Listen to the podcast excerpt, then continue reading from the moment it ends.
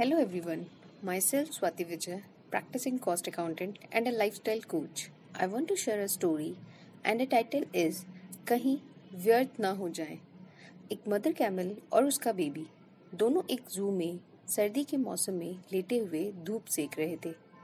Baby camel ने अपनी माँ से पूछा, हमारे पास पीठ पर इतना बड़ा बम क्यों है? उसकी माँ ने उसकी ओर देखा और कहा, हम डेजर्ट में रहने वाले जानवर हैं और वहाँ पानी अवेलेबल नहीं होता, तो हमारे पास जो बम्प है उनमें पानी स्टोर हो जाता है जो लॉन्ग जर्नी में सरवाइव करने के लिए हेल्प करता है।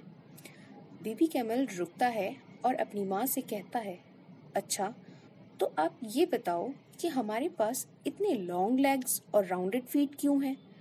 फिर उसकी माँ ने उसे जवाब दिया, क्योंकि डेजर्ट में रेत होती है और हमारे राउंडेड फीट और लॉन्ग लेग्स हमें रेत पर आसानी से चलने के लिए मदद करते हैं।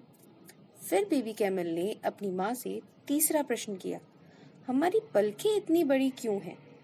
इस पर उसकी माँ ने जवाब दिया, हमारी पलकें इसलिए इतनी बड़ी है क्योंकि डेजर्ट में जब हवा चलती है तब हमारी पलकें हमारी आंखों को रेत से प्रोटेक्ट करती है। फिर अंत में बेबी कैमल ने विचार कर कुछ ऐसा कहा, अगर हमें सारी नेचुरल एबिलिटीज डेजर्ट में ही चलने और रहने के लिए दी गई है तो फिर जू में कैमल्स का क्या यूज है? सो द मॉरल इज, यदि हम सही माहौल में नहीं हैं तो जो स्किल्स और एबिलिटीज हम में हैं उसका कोई महत्व भी नहीं है।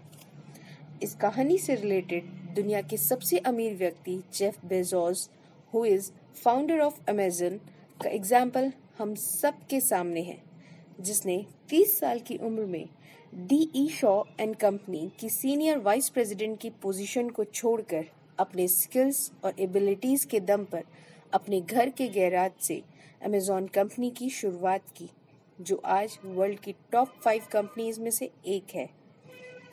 जेफ बेजोस ने सोचा था 60 साल की उम्र में उन्हें नौकरी छोड़ने का अफसोस तो नहीं होगा, लेकिन वो ये बात अच्छी तरह से जानते थे कि कोशिश ना करने का अफसोस जरूर होगा।